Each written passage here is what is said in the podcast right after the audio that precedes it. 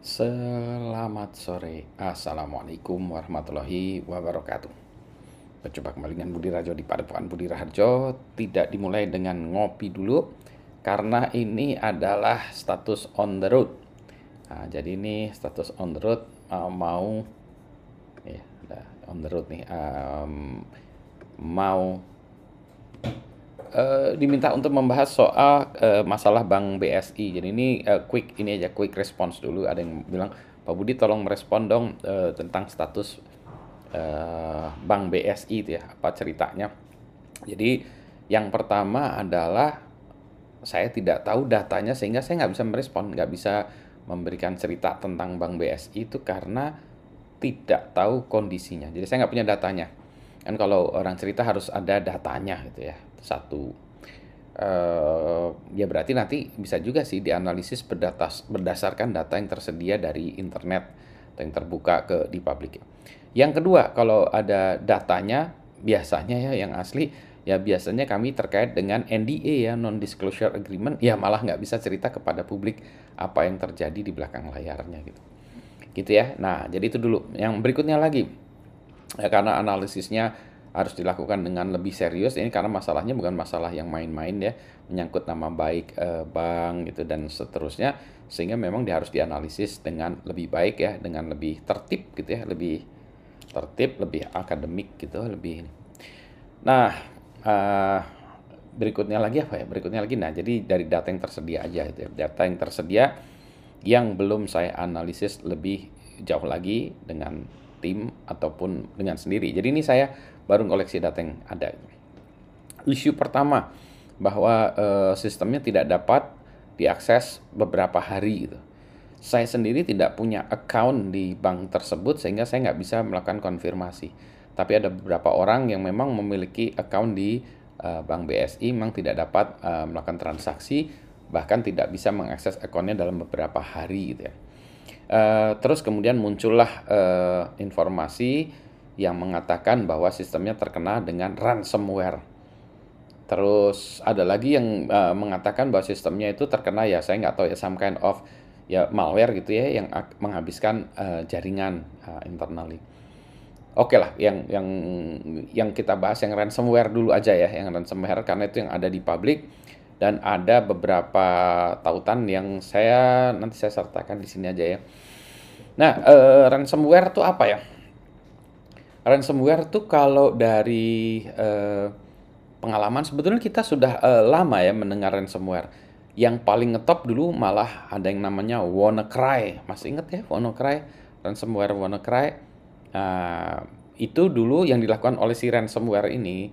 Uh, ransomware itu merupakan bagian dari malware.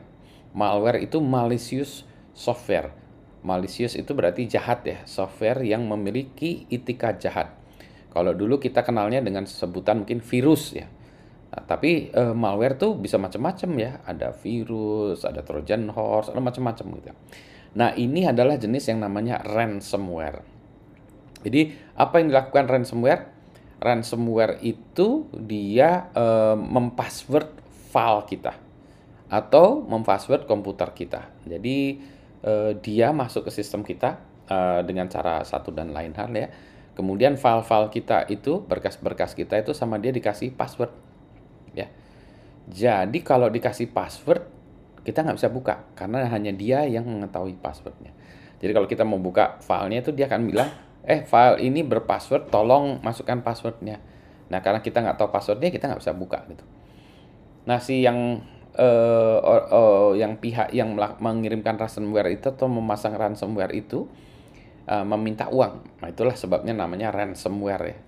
Jadi kita itu di blackmail ya di uh, dikirimkan pesan bahwa eh kalau Anda ingin mendapatkan passwordnya, maka kirimkan sekian uh, uang ya sebesar sekian ya biasanya dalam bentuk Bitcoin karena akan susah di trace gitu ya Bitcoinnya itu uh, ke alamat ke uh, apa uh, rekening ini atau e-wallet ini ya ke rekening ini dikirimkan ke situ nanti passwordnya baru saya kirimkan sehingga Anda bisa membuka file-file lagi.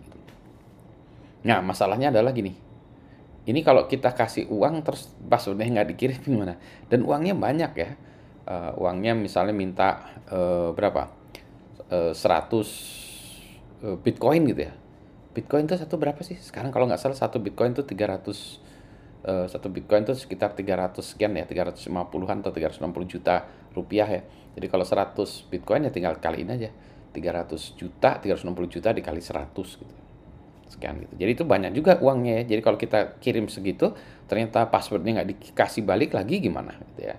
Itu yang yang yang pertama. Ransomware yang jenis uh, berikutnya lagi uh, ada macam-macam ya ransomware. Itu yang tadi yang saya cerita WannaCry uh, mulai uh, yang sebelumnya ini ngacak-ngacak tuh namanya Conti dan sekarang yang lagi ramai ini namanya Lockbit. Uh, ada versi-versinya juga. Nah kalau tadi mengencrypt kemudian kita nggak bisa buka maka apa yang harus kita lakukan? Kalau kita tidak bersedia membayar maka yang bisa kita lakukan adalah kita memasang ulang ya reinstall ulang uh, eh, OS sistem operasi dari komputer atau server kita. Kemudian datanya kita restore kita ambil dari backup kita kita pasangkan kembali kita uh, jadi kita restore semuanya ya sistem operasinya datanya segala macam. Repotnya adalah kalau kita tidak melakukan backup. Atau kalau backup terakhir terakhir itu dilakukan udah lama. Misalnya backup terakhir dilakukan sebulan yang lalu ya berarti datanya kita hilang sebulan terakhir ya jadi itu yang yang repotnya kalau yang repotnya tidak melakukan backup, ya wassalam, kita nggak punya datanya lagi. Itulah sebabnya pentingnya backup dan restore, proses backup dan restore. Gitu ya, jadi itu uh, selama, uh, jadi kami melakukan evaluasi beberapa sistem di berbagai perusahaan itu memang ada beberapa yang backup dan restore-nya tidak dilaksanakan. Jadi ada beberapa perusahaan yang bahkan uh, tidak melakukan backup ya, atau jarang melakukan backup. Ada yang enam bulan sekali. Ya bablas saja sih gitu ya. Uh, backup dan restore. Uh, uh, ada yang melakukan backup tapi nggak pernah nyoba restore. Kayak saya tuh kan saya melakukan backup ya tapi sistem saya backup itu dipakai tape drive yang sudah lama ya sehingga nggak bisa dibuka lagi jadi nggak bisa di restore. Jadi backup yang percuma juga itu ya gitu ya. Nah jadi backup dan restore jadi kalau mau memperbaiki sistem itu ya dipasang ulang intinya begitu Pak kalau nggak ada backup install ya ya sudah wassalam gitu ya. Jadi itu ya. Terus uh, ya kalau backupnya dilakukan secara rutin dan real time nggak masalah ya. Ya ada masalah sedikit ya mungkin jeda antara proses terakhir backup dan sistem ini uh, kena. Gitu. Tentu saja uh, itu kalau kita punya solusi tadi ya backup and restore. Nah, um, ransomware yang berikutnya lagi, yang berikutnya lagi itu lebih ganas lagi. Jadi dia tidak hanya sekedar melakukan encrypt gitu ya, tetapi yang yang pertama dilakukan adalah datanya dicolong dulu sama dia. Copy dulu datanya ya, habis-habisan copy dulu datanya, nah, habis itu baru setelah selesai dicolong eh, uh, baru dia encrypt. Sehingga apa? Jadi dia punya copy uh, data kita. Nah, itu yang dia blackmailkan juga. Bayar ya, kalau nggak bayar nggak kami kasih tahu passwordnya. Oh ya nggak apa-apa lah, kita sikat aja lah, kita reinstall ulang. Nah sekarang dia punya tambahan lagi, bayar ya. Kalau nggak mau bayar, datanya kami publishkan di internet. Datanya apa? Ya ter terserah data yang dia colong. Nah yang repot tuh kadang ada data customer ya. Data customer dan data kredensial customer. Maksudnya database dari customer. Nah, nama, alamat, tempat tanggal lahir, dan yang repot tuh kalau ada passwordnya. Passwordnya dan kalau itu tidak didesain dengan baik passwordnya bisa dilihat dia bisa masuk ke akun kita terus dia bisa melakukan transaksi. Wah luar biasa ya. Gitu ya. Jadi itu eh, dia kalau mempublish di internet ya wassalam juga kita ya. Gitu. Itulah sebabnya eh, sistem memang harus dijaga dengan baik ya sehingga datanya itu nggak bocor. Kalau di Indonesia tuh kena lagi nanti dengan UU PDP ya ini ya balik lagi ya. Jadi kalau uh, ransomware yang terjadi sekarang adalah ransomware itu uh, menyolong datanya, mencuri data, kemudian nanti dia minta tebusan. Yang berikutnya lagi dia encrypt atau dia password ya, dia passwordkan file-file kita dan komputer kita sehingga tidak bisa dibuka, tidak bisa diakses. Dia uh, tadi ya juga minta bayaran untuk mengirimkan password. Solusinya ya uh, reinstall ulang dari backup. Nah tentu saja itu kita masih harus periksa lagi bagaimana si ransomware itu masuk ke sistem kita. Kok bisa ya masuk ke sistem kita? Nah, itu masalah lain lagi ya. Tadi kan itu recovery ya, recovery supaya kita bisa cepat beroperasi lagi gitu ya. Uh, biasanya ya kalau bisa ya cepat-cepat ya. Kalau satu bisnis proses ya jangan sampai harian ya. Kalau bisa menit gitu ya. Kalau nggak bisa menit ya jam lah ya. Sehingga orang tetap bisa melakukan transaksi karena dia butuh ya. Orang membutuhkan layanan kita untuk melakukan transaksi untuk bayar sesuatu ya. Bayar uang sekolah, bayar uh, pekerjaan dan seterusnya. Kalau nggak nanti bisa dituntut. Nah, uh, harus kita periksa kan dari mana itu masuknya si ransomware. Uh, biasanya nih ya, biasanya biasanya tuh uh, uh, lewat uh, aplikasi atau OS atau sistem yang kadaluarsa atau obsolete sehingga ditemukan celah-celah keamanan yang bisa dieksploitasi oleh penyerang yang bersangkutan. Contoh mungkin dua tahun yang lalu ya akhir tahun lalu mungkin nggak sampai dua tahun yang lalu satu setengah tahun yang lalu juga si uh, juga disebarkan melalui kelemahan di uh, pustaka atau library Log4j yang banyak dipakai di Java ya waktu itu ya. Sehingga kalau uh, ada orang punya sistem yang sudah lama tidak di-upgrade nah itu ada celah kebocoran diambil alih dari jarak jauh disisipkannya ransomware lewat situ ya jadi sistem kita tuh diakses lewat jarak jauh ada juga yang diinfeksikan lewat uh, virus ya seolah-olah virus ya malware yang dikirimkan ke email. Jadi kalau diklik dia nginstall di komputer kita.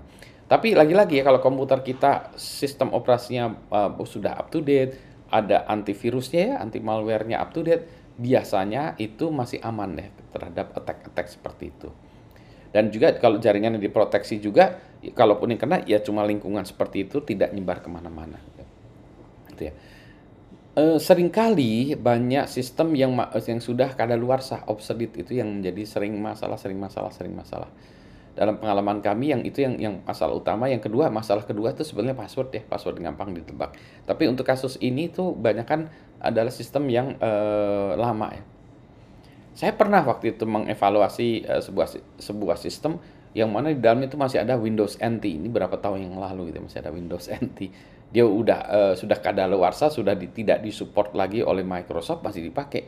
Kenapa? Karena masih jalan sistemnya gitu ya. Jadi kalau uh, if it works don't touch it gitu ya if it, it kata orang if it ain't broken don't fix it jadi kalau ada sesuatu yang udah jalan nggak rusak kenapa pasti diperbaiki gitu ya. jadi jangan diubah-ubah gitu nah uh, untuk kasus software memang harus di up, to date ya harus di upgrade ya ada cara-cara yang lagi itu kita nanti bahasan terpisah gitu ya. jadi satu supaya kita nggak kena uh, ransomware apa? Uh, update semuanya ya uh, semua itu uh, kemudian uh, jangan menggunakan password yang gampang. Ditebak jangan mudah klik jangan mudah pasang USB uh, jaringan kita pisah-pisahkan ya kita segmentasi sehingga kalau satu kena nggak melebah ke mana-mana. Itu kayak orang kena sakit aja. Kalau yang kena sakit di sini ya satu keluarga aja lah ya. Jangan nyebar ke seluruh RT kalau satu RT jangan menyebar seluruh RW dan seterusnya. Kita buat lingkaran-lingkaran ya sehingga tidak menyebar ke mana-mana. Gitu ya. Tuh eh, dan tentu saja sepertinya kesehatan kita memeriksakan diri, kita juga divaksin ya seperti eh, urusan COVID ya mirip-mirip begitulah ya.